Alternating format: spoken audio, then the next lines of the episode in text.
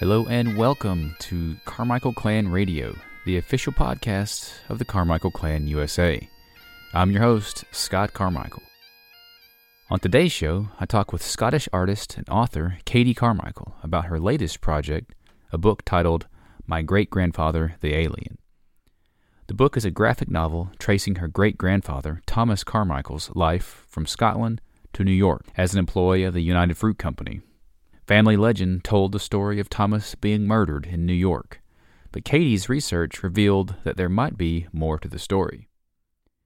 Like always, before we get started, I want to take a minute to remind everyone that you can now join and renew your membership to Carmichael Clan USA from the Clan Carmichael USA website learn more about the Carmichael clan's history, connect with other Carmichaels, as well as learn what's going on in Clan Carmichael USA and how you can become more involved. Visit today at www.clancarmichaelusa.com. Now, let's get started with the show.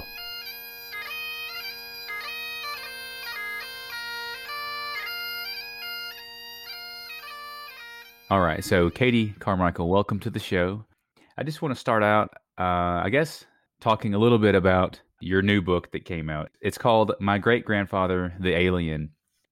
Tell me a little bit about the book. And I know because I, I want to jump right to it, and then I want to cover some other things also about your work too. But I just wanted to get to the book since this is, I guess, this is the newest project that you have, right? Yeah, absolutely. Um, I suppose like lockdown over the last year just presented this opportunity to put together a project that I'd, I'd kind of wanted to do for a while. Um, I did some family history research along with my partner to find out about my mysterious great grandfather, who we just didn't really know much about. And my dad had always wanted to know what had happened to this myth of a man um, who he'd always been told was murdered in New York, and that was all he knew. Um, so when we got to the bottom of some of this, there was just so much interesting stuff. It was such a great story. I just thought, you know, this is something that lends itself really well to a graphic novel. Yeah, uh, you know, so reading through it, was it was he more normal than you thought? Um, because I know at the end it was sort of uh, inconclusive about what happened. It, it could be as as normal as tripping on the sidewalk. It could have been much more, as you pointed out. You know, when you finished with your research, you know, how did you feel? Were you surprised at what you found out? Is this something you're still investigating? I know you said your partner helped do the research. Are you still looking for more answers, or Oh, yeah. Well, I, I suppose, yeah, your first question does he seem more normal to me? No, he seems less normal to me. I think I just assumed uh, he was this guy who was walking off a ship. He, he had money in his hand, and, and you know, I, I, was told, I think as a kid, that he probably had his throat slit, which sounded really violent, and that he was just robbed and mugged for that money, um, and that it was just pure chance and, and, and a terrible accident, really. Um, I, I think through doing the research, we've peeled back so many layers about this man, and we're still trying to get to the bottom of what his motivations were for even being in New York. Really, uh, why did he leave Scotland, um, and why why were we told he was murdered? Uh, you know, it just so many of the the facts that you think would be right just turned out to be completely wrong. So every layer we peeled back, he seemed more and more intriguing to me. So I got to the point where I started to think, yeah, yeah maybe he was a spy. There's something a bit strange about this. Yeah, and I guess you know that's that's the thing with uh, with old military records is they use lots of acronyms and and sometimes they I guess sometimes they open more you know or they reveal more mysteries that you hadn't come across like you know I know one of the examples from the book was you know the question about what an SRO what the, what the SRO acronym meant was that a special reserve officer or a sensitive reconnaissance operation. So you get this, you know, you you find these records that maybe you hadn't seen before, hoping to answer questions, and then you know it sort of opens you know the box or opens the the door to new mysteries. And I guess so I can see how you're I can see what you mean where he became more mysterious through finding these things. And I'm sure that makes you want to continue the research like I said, we all we all have members of our family that that are kind of mysterious to us, and it's fun to piece together the details. But uh, I will admit that all of us, or not many of us, I should say, are as good at doing this as you, and you're much better at putting it in a a way that's enjoyable to read. Um, I've discussed your book with some others, and you know, it's it's more of a I described it, I guess, as a as a scrapbook, and I guess you did too. It's a it's a scrapbook account of an ancestral journey, and uh, and it really is like that. Your collection of the illustrations and records, how they all come together on the page, uh, it makes for a real a fun read. But also, you know that like I said, it's an interesting read too, learning about about Thomas and the and the kind of the you know the other parts of that that opened up as you as you move along. So I don't. I'm I'm trying to think about how to ask some questions without revealing too much about the book too. But okay. um, I thought it was real interesting that Peter joined Thomas in New York too. Does Peter have any relatives? I mean, like what did? So when I was talking with my wife about the book, we were on our, one of our daily walks, and I was talking with her, and I thought, you know, I wonder if if Katie had uh, had tracked down, you know, the relatives uh, and the descendants of of Peter. Did you ever talk to anyone that might know more? Because I was I was kind of into the mystery. I, I wanted to know what happened to Thomas. like, how did this happen? Um, and so I thought maybe maybe you should check with Peter's family. Like, is that is that an option? Oh well, as far as we know, Peter didn't have any children, and so that feels like a bit of a dead end. Uh, we do know that he died an old man um, in about 1978 in Queens, um, and and that was a kind of a a bittersweet moment actually to be able to share that with my dad to for him to know that actually he had this uncle who who was around all that time and he didn't even know about him but sadly kind of Peter's the end of that line. So, well, maybe he did have children, but we don't know about it.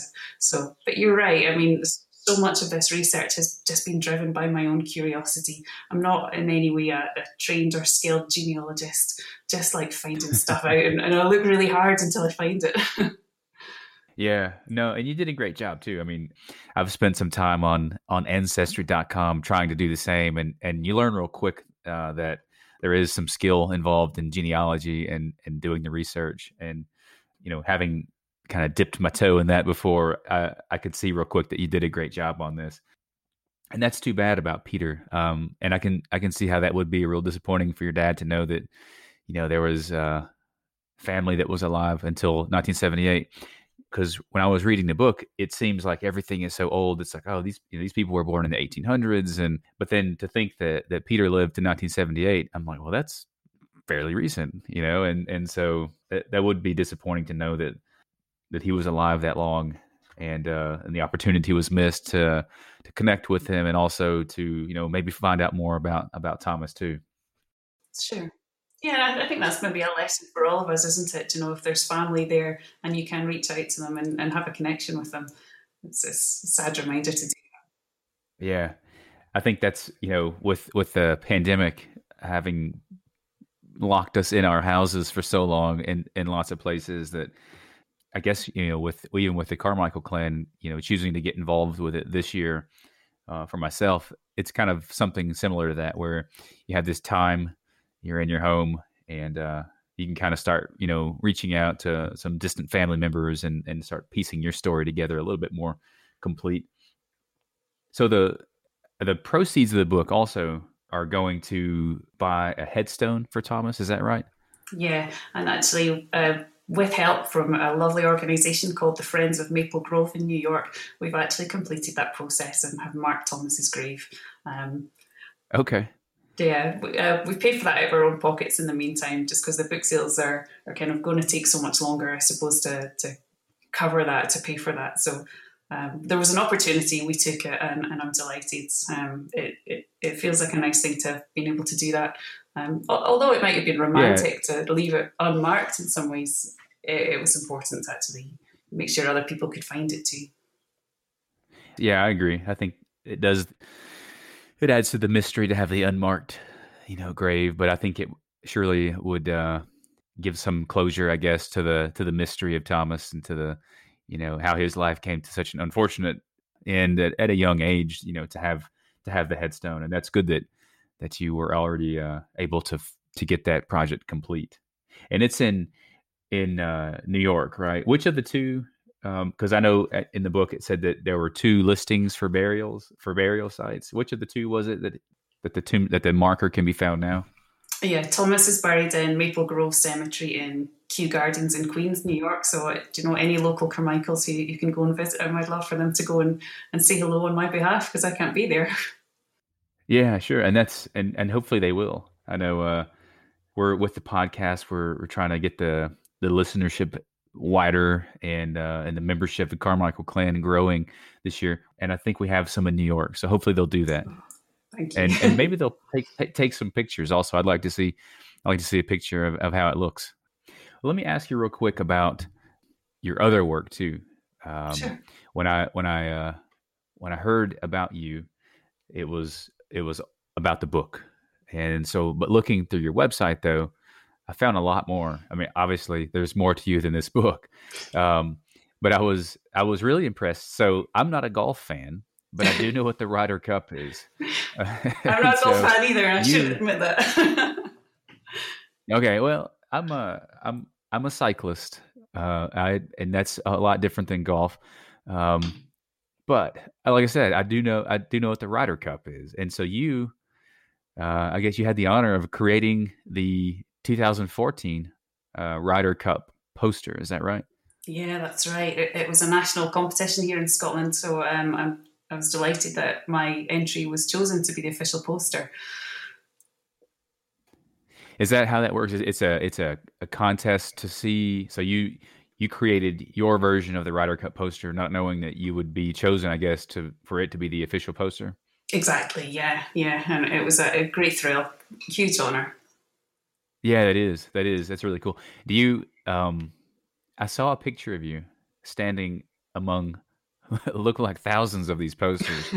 Are those still printed and available? Because I honestly wouldn't mind having one of those hanging up here in my home. Are those uh, still something that can be purchased? Uh, 2014 is a bit dated at this point, I guess, but yeah, I think it's out of print. But you know, I'm sure you pick one up on eBay. Um, I might have some lying around. I'll have a look. yeah, yeah. If you find one uh, under the under the bed or sofa somewhere, let me know. Sure. I will look because it was a really cool design. I thought it was really great. Um, Thank you. And uh, and so I looked and and found that that uh, Ryder Cup was hosted at at uh, Gleneagles Hotel in Scotland. So that's right. Tell me about the. I guess it's the. Is it the Callander Youth Project Trust? I, I don't know if I'm saying that right. Is it Callander? That's right. Yeah, um, Callander is a small town here in central Scotland, and Callander Youth Project Trust is a social enterprise. Um, so they um, they they have a, like a hostel for holidays. They also have these kind of glamping pods. Um, don't know if you have to have the the term kind of term glamping there, and um, these kind of I lovely do, luxury yeah, pods. Yeah, so although it's it's a um, it's a, a holiday business. Those um, profits that they make from that and from the, the wedding venue that they have, that's all reinvested into the community to deliver youth work and opportunities for young people to train. So it's, it's a brilliant organisation making a big difference to a, a quite a remote and rural town in central Scotland. Okay, yeah, that is that is neat. I, so I, I looked around on their site, and uh, and yeah, you're right. Glamping is is the term here, so I think that is an international term now. Um, well, that's pretty neat. So you did the the branding. Uh, was that was that a contest also to see, or is that something you did also, or you commissioned to do that, or was that a contest? Oh, um, my partner works for them, um, and it's an organisation. It's really close to his heart, uh, and he's um, he volunteers with them. He's uh, he's been uh, uh, around for about twelve years or more with that organisation. And he came home one night and said, "Like the organisation needs a complete makeover. We know it needs new branding. Can you help?" I said, "Yeah, of course, of course. I'll, I'll work on it in a couple of months' time." He said, uh, "No, we need it now, and we need it in two weeks." so just had to just get on with it. There's something about working under pressure that maybe um, got the right design. Yeah, it, I guess that works because it looks really cool. It was, uh, it, uh, I, w- I was looking on your side, I think it was, and it was talking about the criteria they wanted. So it, it needed to, you know, or I think it was the, uh, yeah, that's what it was, the design constraints um, that, you know, used three circular icons. And I've, I've dabbled in creating logos at times before. And I think to use three circular icons uh, and to pull that off is actually quite talented too. And it looks really cool. It's a really neat. It flows together, and uh, I thought it looked really neat too. So well done on that. Thank you very much. It was a great, good project. It was fun. so, tell me about and I I'm I'm not even gonna really try to pronounce it. It's your art that deals with found objects, and it's I think it's it's objet. Is that what it is? Yeah, the, the French terminology used by artists for a found object is objet trouvé, um, but okay. rather than spell it French, I, I, I, just spell it as if it was Scottish. Okay, so I got it. Trouvé. That makes sense.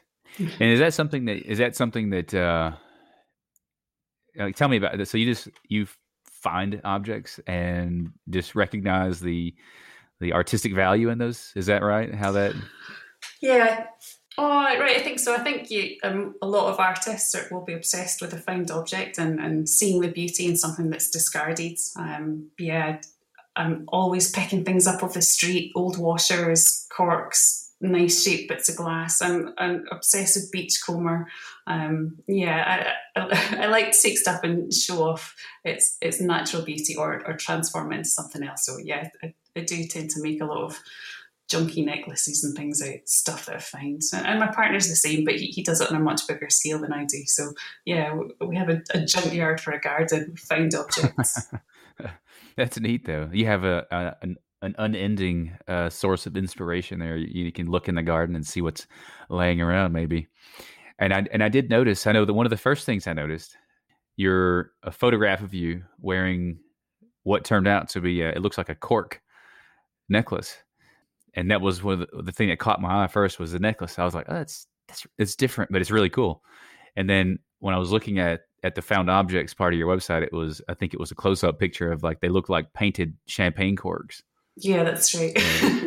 and it was I was like I was like that's such a cool idea, and it looked it was just uh it's eye catching. Oh, thank but, you. I made them for all my girlfriends for Christmas. I, I think they, they weren't too impressed. I, I like them. well, they'll they'll uh, they'll learn to appreciate them. I'm sure. Yeah, there's a lot of a lot of work goes into drinking five bottles of champagne. You know, so. Yeah, true. That's true. I, it's something like a, a, trophy to wear that around. I suppose that you you can say I actually drank all five bottles of these champagne. It was it was earned.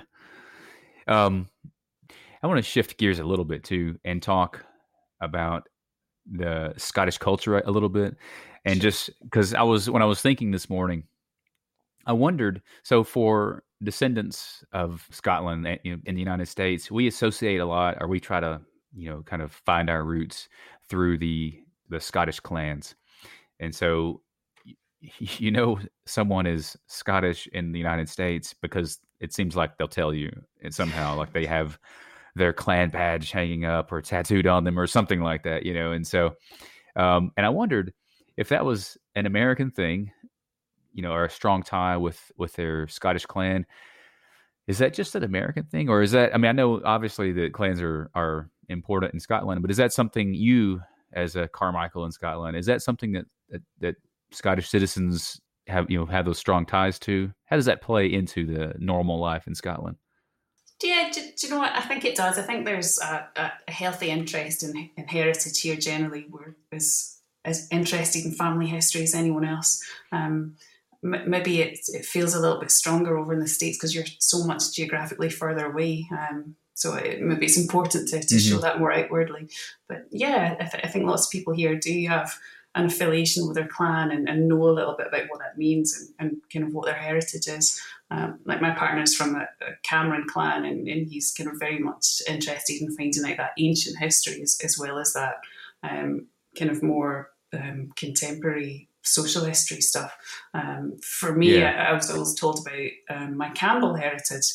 Uh, the Campbells have a very dark reputation here, and you're not really supposed to tell anyone that you're a Campbell. So there's, there's a lot of that um, deep seated antagonism, like don't admit you're a Campbell or, don't tell a McDonald, or if you're a Cameron, you can be proud. So yeah, I think that that does infiltrate to some extent.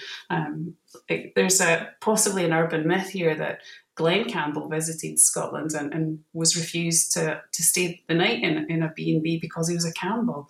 well, that's insane, isn't really? it? yeah. Huh. It, it might be true. Well, that's you know that's something I didn't know that that there were like the Campbell that that was something that that you wouldn't want to admit. Um, I know in, in, in the United States, or at least in to my knowledge, you know we we see Campbell as one of the one of the big clans in Scotland. That, you know that are, I think they still have. Is it maybe Iverary castle. Like I think that's the Campbell um, clan castle, and it's this you know this massive structure that's still open, and and they and the chief still lives there, and so.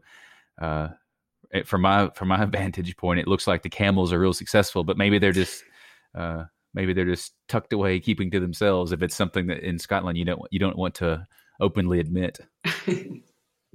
that's and that's interesting too. Uh, you know, because and I think you're right that you know in America maybe there's a closer, or or we, you know, try to be involved in in that clan association because you know we're across the Atlantic and there's not a lot we can do other than join our you know clan organization either here or in Scotland. So I think I think you're right about that. Where it seems like there's you know maybe it's a maybe we maybe that's our only way of showing our our pride and family heritage or whatnot. So, but that is interesting though.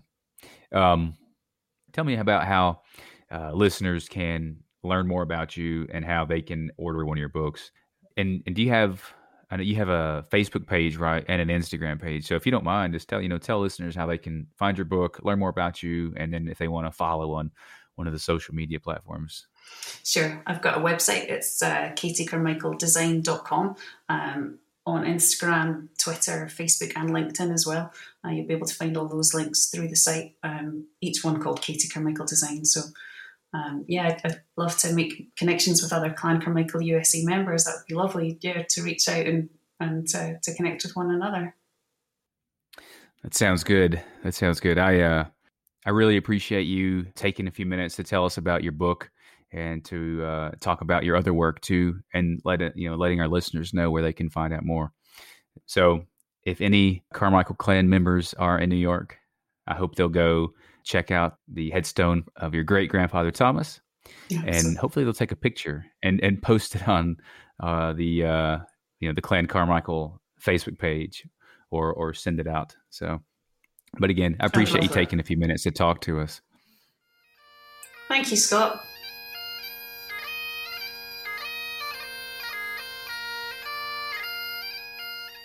Thanks again to Katie Carmichael for taking the time to talk with me today about her work. As a Carmichael myself, I'm proud to know that there are so many Carmichaels across the world doing really great things. If you want to learn more about Katie's work or lend your support to her really great work, you can visit her website at www.katiecarmichaeldesign.com. She does ship to the U.S., so order your copy of My Great Grandfather the Alien today. Katie can also be found on Facebook, Twitter, Instagram, all at Katie Carmichael Design. If you haven't already, be sure to subscribe to the podcast to get the latest episodes delivered to you. You can subscribe on iTunes and Spotify, and the show can also be found at the Clan Carmichael USA website. If you like what we're doing, or even if you don't, leave us a review. Your five star reviews help to promote the show and make it easier for others to find us. Until next time, toujours prest.